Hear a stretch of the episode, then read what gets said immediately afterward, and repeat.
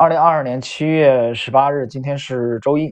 我们今天开始呢一个全新的系列，这个系列呢是完全围绕趋势投资，呃，在这个美国最新的呃发展啊，它的一些最新的一些技术，一些呃主流的趋势投资的一些大师啊，他们的心得，比如说马克米勒维尼，比如说 David Ryan，比如说呃这个呃。丹桑格啊，等等等等，还有一些后起之秀啊。那么这个系列其实我已经有这想法已经很长时间了啊。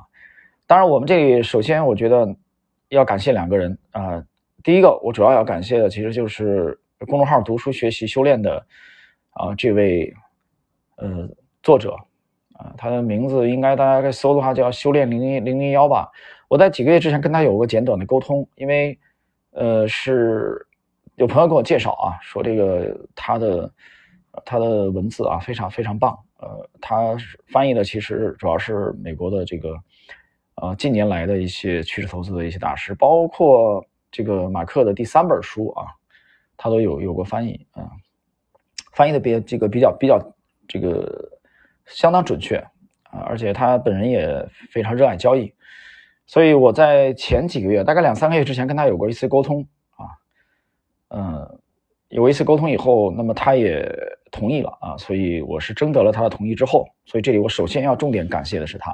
所以我们这个系列里边的可能相当一部分内容啊，我可能会参考一下他的遗文，呃，但是这里边我讲清楚，我要加上自己的注解啊，就是我自己的看法。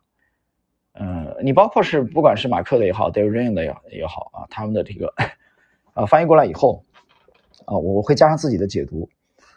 呃，所以我说，我把这个系列叫做“新解”，啊，新旧的“新”啊，也是也是这个意思，就是肯定是有个人的，呃，学习的心得和见解的，只不过我可能没有没有用文字的形式啊，我们用音频的形式，所以我首先感为啊，感谢这个读书学习修炼啊的这位啊作者，呃，然后第二位我感要感谢的人，那非常低调啊，他不想让我提他，但我觉得还是要提一嘴，但是我只是隐去他的。啊，姓名和具体地点，我只我告诉各位，他是在北美啊。那么，呃，我们一直有交流，而且他的确给我提供了相当的帮助啊。比如说在 Tube 上面，啊，这个去年开始啊，就呃有技术分析的交易这个爱好者吧，啊，趋势投资爱好者，他们组织了一个侧重于这个关于呃阿尔法股、侧重于成长股的啊一个探讨会啊。这个探讨会就是这个 Trading Trading Conference。比如我们今天第一期节目啊，读书学习修炼的作者，他他翻译过来的也是这这一篇很经典啊。那么这两周啊，我这位我这位朋友北美的这位朋友，呃，告诉我这两周其实主要主持的嘉宾就有 David Ryan 啊，我们今天的这一期的主人公和这个 John Boyk 啊，John Boyk 他的著作至高无上，大家在我们我这个专辑里面大家会听到的啊。第二部我对他有有过这个解读的。我我是非常推崇他第二部，我认为比第一部要写的好得多。当然了，今年，呃，这个三月份啊，这个波伊克他又又有了一部新著啊，这个新著里边在读书学习修炼的这个公众号里头也有介绍的。后边我们会抽出时间来啊进行解读，呃，讲这个美股啊，美股的这个怪兽股啊，写的也很棒，很精彩。所以，嗯，可以跟大家讲的是。整个这个系列里面，我们可能几乎是百分之一百或者百分之九十九的内容都是围绕美股啊的案例了啊。有人说，那这玩意儿对我 A 股能有帮助吗？啊，如果你现在头脑当中还有这个疑问在产生的话，我可以负责任的告诉你，你对技术分析还没有入门啊。那美股和 A 股的区别无非是交易机制不同嘛，对吧？一个有涨停板，一个没涨停板。我们举例子啊，对吧？一个有涨跌幅限制，另外一个没有。啊，交易时间不一样，啊，交易机制会有一定的差别，对吧？但是像本质是对我们图表派来说，其实我讲了 A 股、美股、港股啊，这个柬埔寨的股市啊，委内瑞拉的股市、俄罗斯的股市都一样，在图表派眼中都是一样的。有人老师不一样，美股它是这个这个条形线啊，美国线，你这玩意儿是你这儿是 K 线，我说你还能提出这种问题，说明你是一个非常非常初级的阶段。所以，我讲《金刚经》里面讲什么？这这都是表象啊。实质问题在哪儿？实质问题不在这儿。所以研究美股啊，既然它是全球资本市场的领头羊啊，研究美股的这些标股，研究美股的这些啊，包括一些走坏的这些形态，对我们 A 股的投资者是有相当这个的价值，借鉴的价值。好了，我们刚才介绍了这个这个节目啊诞生的背景啊，我也征得了作者的同意。我们主要可能会参考啊，包括一些这个这个 Tube 上面的一些内容啊，参考呃他的这个翻译的内容。当然，我会我会加上个人我个人的理解啊和解读。呃，然后今天我们开篇吧，这个新的系列开篇，我觉得就从呃就是。嗯，修炼零零幺啊，这位老兄他翻译的，呃，David Ryan 他在这个 Twenty Twenty Two 这个 Trading Trading Conference 在这个研讨会上面最新的，他有一个这个发言啊，他有个发言，然后翻译过来内容，我们就从这篇开始吧。因为 David Ryan 也是我非常喜欢的，包括马克米勒维尼，David Ryan 他是威廉奥尼尔的徒弟啊，徒弟当年就疯痴迷到对。对这个奥尼尔的技术痴迷到什么程度了？他提出个要求，说我能不能就免费到你的公司去干活？很好玩啊！就我只要能为你工作就可以了啊！你不付我薪水也没关系。我应该没记错吧？啊，好了，我们开始今天的内容啊。由于我们那个节目是音频，它不是视频，所以我没有办法，大家大家没法看到，说我这个就就一个图表展开，明白吗？所以你。你可能要去参观，呃，这个参照一下啊，这个网上的相关的这位老兄的文字。我们看一下这个今天的内容啊，和非常精彩，是戴维任最新的这个发言的部分。Tradelin 今年这场盛会人才荟萃，以下是啊戴维任昨晚的发言提纲啊，这个 David。在十三岁的时候买了他第一只股票，名字叫沃德食品啊，沃德。他以十有二分之一美元的价格买了十股，结果跌到了两美元。他开始好奇为什么他的股票下跌，而其他的股票在上涨。然后在威廉奥尼尔的公司啊，这个戴维任工作了十六年。接着，戴维会整天的研究图表，寻找那些会反复出现的下一个结构与形态。呃，那么以前呢，我记得啊，在国际九大投资基金经理访谈录啊，我有那个听单，大家可以搜一下啊，在半亩红的主页里边。我当时去介绍到 David 的时候，我当时还在深圳啊，很很早，那应该是二十年前了啊。这个两千年初前后，我当时去上海之前，呃，里边就有对 David 的这个访谈的内容非常非常精彩。你别看过去这么多年了，那里边 David 就讲过，就是说。呃，当时的这个施瓦格对他采访的时候，啊戴维就是说，他说就是就翻译股票图表啊，对他来说就像探宝一样。这句话给我印象很深刻的，明白吗？就是翻译图表对他来说就像探宝。OK，我们继续啊，呃，以下呢是戴维润的职业发展的路径。第一，他十三岁时买了第一只股票；第二，一九八二年他加入了威廉奥尼尔的公司啊，刚才介绍了啊，他的。他在奥尼尔公司工作了十六年，然后第三，一九八五年到八七年，连续三年获得美国投资大赛的冠军。停顿一下啊，另外一位传奇的股神啊，这个马克米尔维尼啊，也是在这个比赛当中成名的。第四，一九九三到一九九七年，戴维任担任了美国成长基金的投资经理。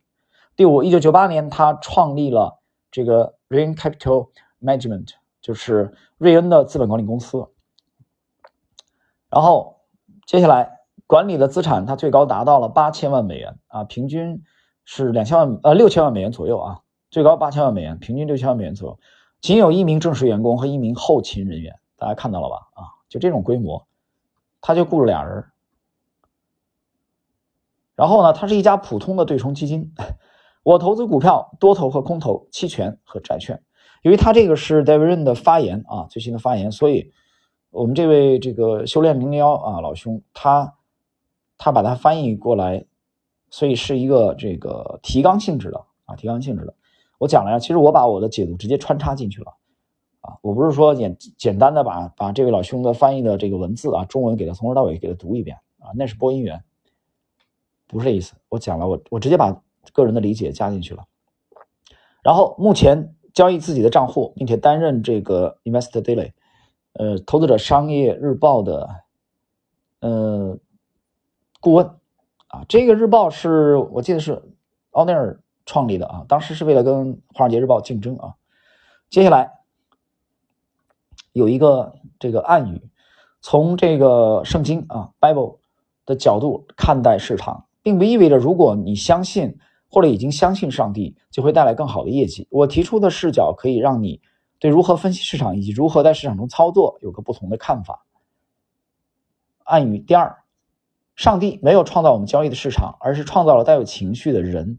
人的情绪 可以导致市场在恐惧和贪婪两个极端之间摆动。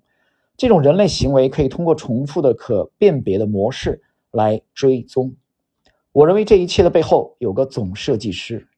很精彩啊！这第二段，大大家注意啊，这第二段戴维润的这个发言到最后一句话说：“这一切的背后有个总设计师。”你知道让我想起来什么了吗？让我想起了我刚刚解读过的，呃，这个汉克·普鲁登，大家记得吧？刚刚解读过的顶级交易三大技巧精华解读里边，普鲁登解读理查德·威科夫的独创，威科夫独创的有一个什么？大家记得吗？就是那个 Superman 啊，Supermoney，就是综合人的概念，或者把它叫做超人啊，超级人。在这里，戴维·恩再一次提起来了，说：“我认为这一切的背后有个总设计师。什么叫总设计师啊？就是由他来操控的。你听到了吗？其实这些大师们他们的表述可能不一样，但他们指的啊，我经常讲，其实剧本是一样的，演员不同。”情节是大同小异的，所以这里边戴维恩这个近最近的这两天这个发言啊，提再次提到了整个这个市场股股价的这个涨跌这个的背后运作有一个总设计师啊，这个总设计师在汉克普鲁登解读理查德威科夫的时候，把他命名为综合人，大家还记得吧？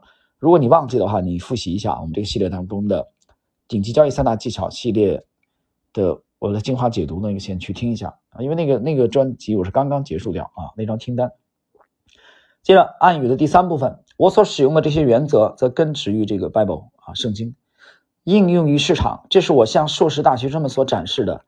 这是一所位于加州圣塔克拉丽塔的基督教大学。我与你们分享的这个 Bible 的原则啊，和我与硕士大学生活。我们分享的是一样的，我可以向你们展示我所做的技术层面的事情，但这并不能完整的展示我如何应对市场。接下来，不同的世界观：世界是偶然发生的，还是上帝创造了地球和其中的一切？第二，我们在世界上发现的一切都出显现出和谐、设计、目的和智慧。第三，不管你的立场如何，我们应该都能认同世界是按照固定的定律运行的，化学定律、物理定律、数学定律、引力定律等。第四，认识到这种秩序是非常重要的，因为你一旦研究过市场，发现了它们的对称性和美感，美感，你就会意识到市场不是随机的，因此有可能跑赢大盘，很关键啊。第四点很关键，我这里呃延伸解读一下啊。这个瑞元讲，因为你你一旦研究过市场，你发现它们的对称性和美感，你会意识到市场不是随机的，什么意思呢？就不是随机波动的，明白？就是说像布朗运动一样。花粉的那玩意儿啊，随机的，就没法没法掌控。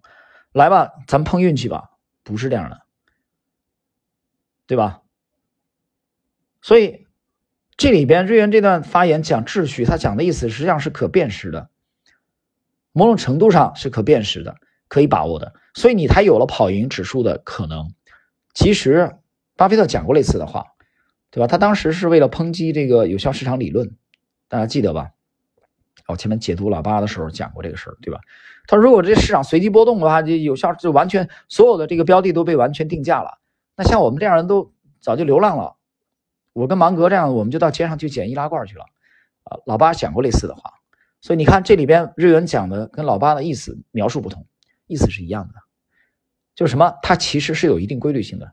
这个秩序在我的解读，啊，瑞文讲的这这里的意思就是，其实是在。某些时候，在某种程度上是可以被我们所认知、所把握的，听懂了吗？那也就是我再进一步来解释它。实际上，做阿尔法的人，是可以有所作为的，并不是像某些人认为的说啊，那你也不是百发百中嘛，我看你买的又是突破也失败嘛，对吧？你这样想的话，其实走到另外一个极端去了，但你可能就会给你一种印象，说这个市场是完全不可被认知的，明白？老子就碰运气算了，或者说我就完全这个指数啊，像伯格那样，我就完全指数，直接贝塔了，我不考虑阿尔法了，不是这样的。所以你去问马克·米勒维尼，你去问 David Ryan，啊，或者说你去问奥利弗·凯尔，啊，这个美股的后起之秀啊，我们后边会会会这个介绍。啊，你问这些这些牛人，问问这个未来奥尼尔，问一九一三年出生的美股的啊，当时的美股的这个战神股神 Jack Troffas，他都不会同意你的观点，不会的，对吧？你去问丹赞格，他也不会同意。问小马克里奇，趋势投资派的，他都会觉得你你在讲笑话，对吧？在他们眼中，股市完全是可以被认知的。OK，接下来。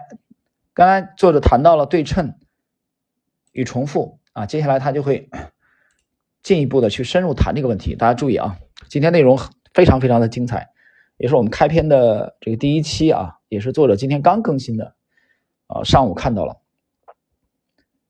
呃，对称与重复的第一个问题，股票在上升趋势和下跌趋势会形成可重复的、可识别的一些形态。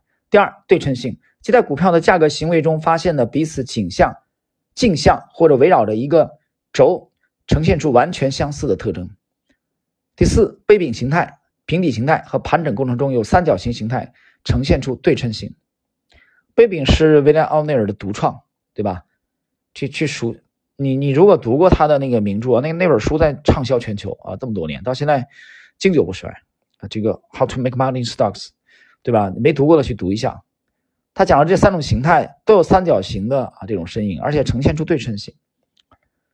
几何好的人自己可以想象一下。第四，分形一种几何分形，每个部分具有与整体相同的统计学特征。分形可以看作是一个更大的形态中的一个形态。然后呢，这里边啊，我们翻译的这位作者啊，修炼零零幺老兄呢，他他给列上了这个图，我觉得这个图配的非常好啊，植物，自然界的植物。他给列了五张图，但我这是音频啊，我没法展示他这个图啊，对吧？所以大家可以去看一下啊，他他的文章啊，呃，读书学习修炼，大家可以一搜就搜出来了啊。OK，接着，斐波那契回撤存在于市场和自然界当中啊，它这个指的是这个斐波那契数列啊。我举例子啊，比如说零点六一八啊，啊零点三八二。接着，注意这个 Microsoft 的大杯柄啊，它下方罗列了一个一个图表啊，就是微软啊，Microsoft 它的一个大杯柄，微软的一个图，美股的一个图，在它的这个手柄里边有另一个带杯的饼子。这个图其实它罗列的是美股的这个比尔盖茨的微软啊，微软的这个图表。这个图表它的意思是一个杯柄当中涵盖了啊另外一个杯柄，它是包含在内的。接着，德维润的儿子啊肖恩瑞恩认为股票会形成自己独特的模式，并不断的重复。接下来没有什么新东西，市场模式一遍又一遍的重复。你注意啊，这是修炼零零幺老兄翻译的戴维瑞恩的刚最新的。这个发言听到了吧？瑞恩又在重复这句话。有时候这不是祥林嫂吗？你们这技术派怎么没事就重复这话啊？对，这就是技术派的信仰。你要连这都不理解，我劝你直接去啊改换门庭吧。然后瑞恩继续来说明这一点。你看，大家又听到了相似的东西，对吧？什么呢？他他讲了几点。第一，在《股票大作手操盘术》一书中。杰西·利弗莫尔说：“我的理论和实践都已经令我满意的证明，在投机生意中，或者说在证券与商品交易中，从来没有什么全新的东西，万变不离其宗。有意思吧？”David Ryan 的发言，就就就这几天的发言啊，在这个 Trading Trading Conference 这个研讨会上的最新的发言，他像祥林嫂一样又重复了一遍，他指的把利弗莫尔的这句话又给拎出来了，就没什么全新的东西，对吧？利弗莫尔的原话讲的是华尔街没什么新的东西啊，太阳底下没什么新的东西，万变不离其宗。这个宗是什么？我告诉你，这个宗就是规则，这个宗也是什么？也是规律，就是可以被我们认知和把握的。OK，接下来。传道书。啊，传道书的第一个小节，第九到十一条。是怎么讲的呢？这是戴维润的发言啊，戴维润把直接引用了传道书，所以你从这里可以发现啊，这个 Holy Weight 啊，或者说 Bible 对他的影响。他今天在这一篇短短的发言当中，已经直接引用了 Bible 的这个原文。我们来看啊，《传道书》第一个小节，我们知道《传道书》它分这个旧约和新约啊，有兴趣自己去查吧。呃，《传道书》的第一个小节的第九到十一条怎么讲的？瑞恩给他啊重复了一遍：已有的事后啊，这个还会有，翻译不一样啊。已行的事啊，行动的行，后必再行，对吧？原来。我我在节目里经常会讲的是什么？已有的事还会有，啊，已做的事复去做，重复，重复。啊，江恩也经常引用这句话。威廉江，太阳底下没有新鲜的事物，岂有一件事能指着说，看那儿，这是新的？你哪里知道，在我们以前的时代早已经有了，就是没什么新玩意儿。在你眼中所谓的新玩意儿，其实在你之前。我们的前辈基本上都已经认知了。有人说不对吧？你这话错的。那唐朝没有互联网，对吧？宋朝没有高铁，元朝没有飞机，是吧？我们的福建朋友说飞机。其实你讲的这些都是表象，那我们讲的就是重复。它重复的是什么呢？是它的规律在重复。不是说原封不动的事物的重复，是它的规律。这个宗大道相通的这个道在不断的重复，这个规律在重复。那我们要研究的是什么？就是这个规律。接着啊，瑞恩 这一段发言的第第三点，即使是最成功的股票，也没有什么变化。他们与过去一百三十年甚至更长的时间里的大赢家具有相同的特征。这瑞恩的发言的第三点，其实这话他的导师也是偶像威廉奥尼尔不止一次的讲。OK，接下来就是看 Slim 完全基于过去的先例。瑞恩发言里边提到了，再次提到他的导师威廉奥尼尔在《笑傲股市》一书中说：“通过研究这些伟大的历史案例，你会学到很多东西，你会看到图表基底形态。”年复一年的重复，并获得巨大的成功。通过这些观察，你便能识别出这些股票在价格飙升前所形成的不同类型的价格形态。他这里呢罗列了一个，举了一个案例啊，就是美国投资锦标赛期间，戴维瑞恩关于富兰克林资源的交易啊，他有一个买入。这个买入其实我们能看得清楚的是，因为这个图表。好像不是特别清楚，它有几次的，呃，标注的在图表上面的买点啊，一次很漂亮的，我看到了非常醒目的两次吧，啊，很经典的，呃，一个是，其实我把它两次啊，把它理解为一个两次这个下降的楔形的突破，啊，这两这两个买点，这幅图表，然后呢，作者，呃，我们的这个翻译者翻译过来这个。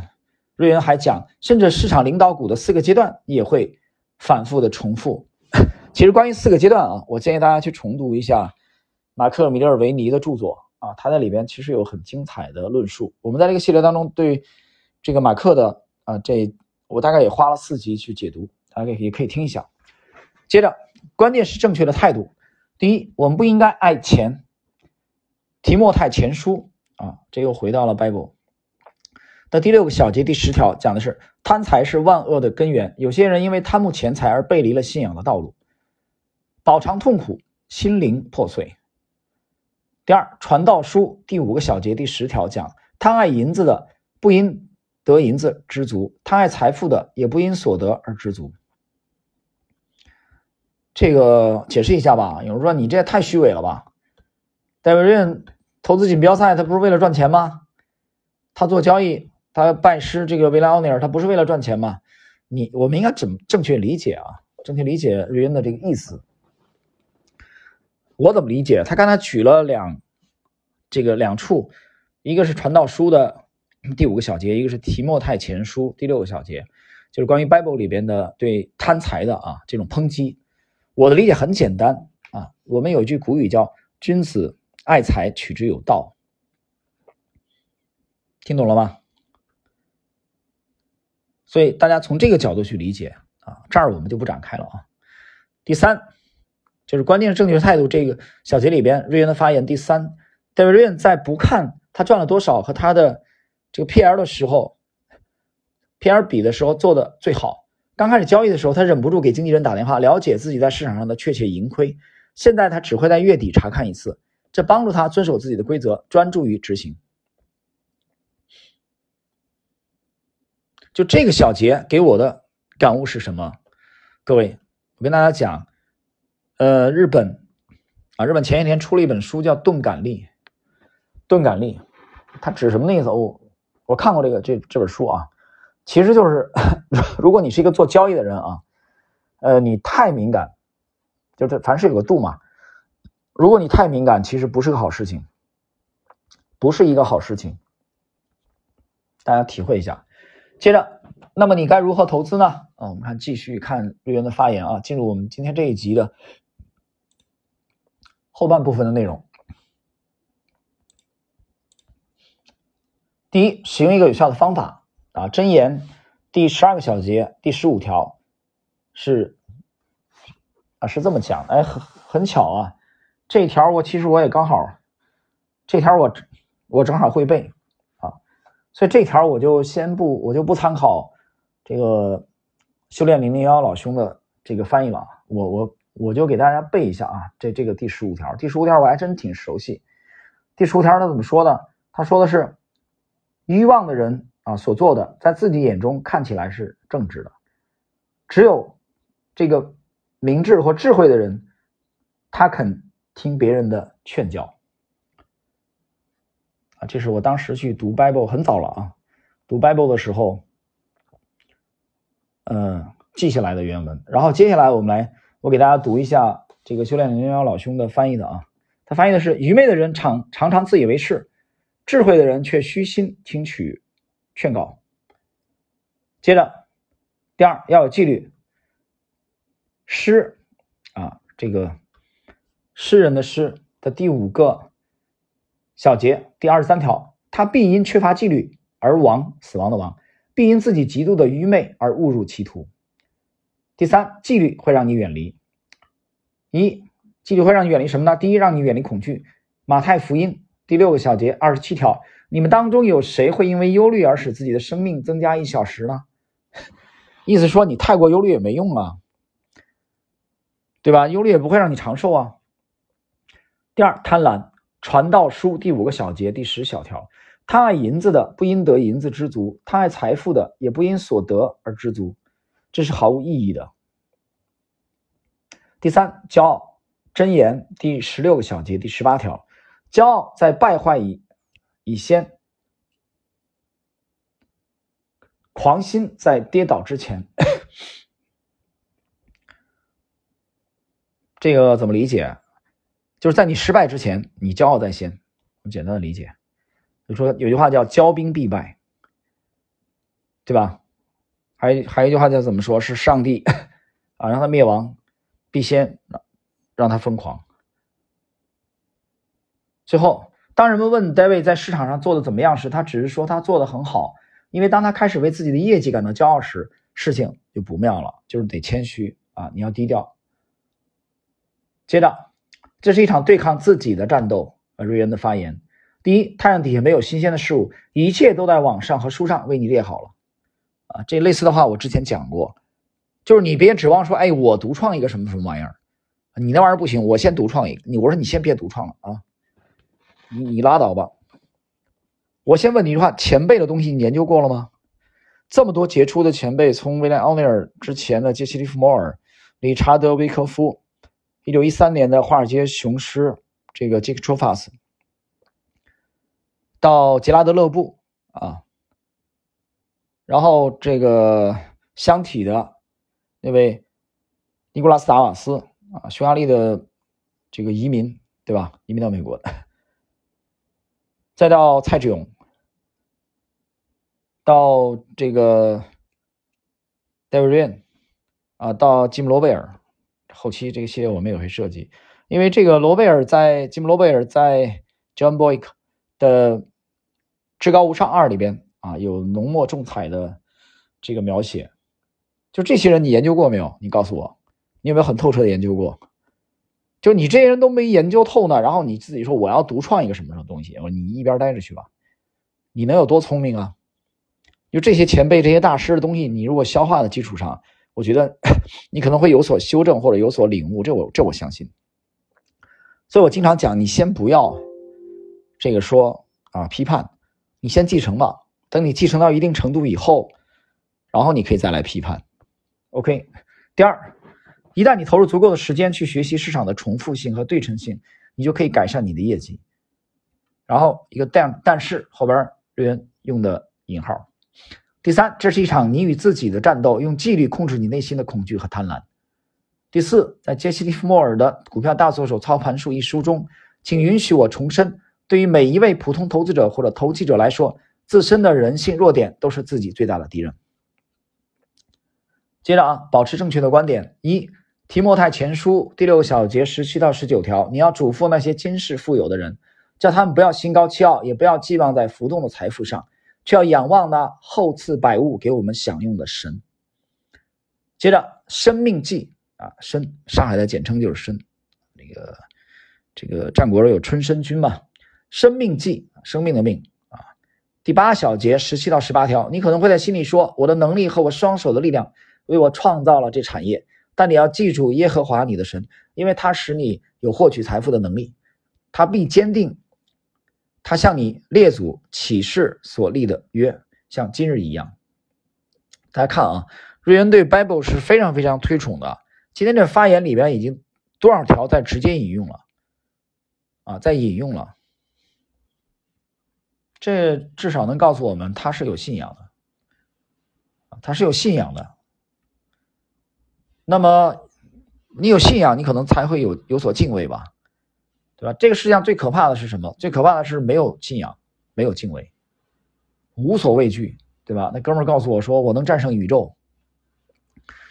我对你的评价就是去死去吧。接着，最后的想法，本着市场有秩序、对称和重复的心态研究过去，了解股票和市场如何运作，把这些与正确的态度和观点结合起来，对你在市场上可能得到的任何成果心存感激。那么，接着啊，后边有一个啊，这这个我们的翻译者啊，修炼的有一个解读吧，这个小节啊，我把它前半部分跟大家介绍一下啊。他说，瑞恩在这里完全出乎意料，谈了很多信仰和心理上的东西，这些道的方层面往往是更加重要的。当你完全放弃得失心的时候，才能更加专注于执行纪律规则。西方人学圣经，而中国人也可以多学习老子、庄子。原理都是相通的，在这里，瑞恩重点强调的分型啊，就是自相似、斐波那契数列等，在波浪理论当中有详细的介绍，感兴趣的可以去了解一下啊。然后，接着作者在在后边啊，他列举了几个 A 股的例子啊，这几个例子我就把它略去了。那么时间关系，我们今天的第一集啊，整个这个系列，我觉得。我还是把它命名为，我觉得趋势投资新解吧，因为啊，我们这位我也不知道他年龄比我大比我小啊，因为我们简单聊过几句，我征得了他的同意，几个月之前啊，我说，呃，这个可以分享他的翻译的成果啊，所以非常感谢他的这个 辛苦的这个付出啊，但是我也会注明出处。啊，如如果这边啊，起码这边能能通过的话，因为现在卡的很严，他有时候你你注明了，他又觉得啊，能不能通过我不知道，但是我会我会尝试的啊，注明在这个系列听单的显要的位置注明，我们要尊重别人的劳动成果。好了，各位，时间关系，关于这个 David Ren 在这个 Twenty Twenty Two Trading 这个 Trading Trading Conference 这个研讨会上的发言啊，交易的另外一个这个视角的发言的内容啊，今天我们这个第一集就跟大呃就跟大家分享到这里啊，当然后期会有很多很多精彩的啊，这里边涉及到很多呃的顶级的趋势投资的大师马克米勒尔维尼啊。也包括戴维瑞也包括这两年在美股风头正劲的奥利弗·凯尔，许许多多精彩的趋势投资的内容啊！我想图表派，嗯，可以从这个系列当中汲取很多的营养。好了，朋友们，我们今天这个新的系列的第一集就到这里，我们下一集继续。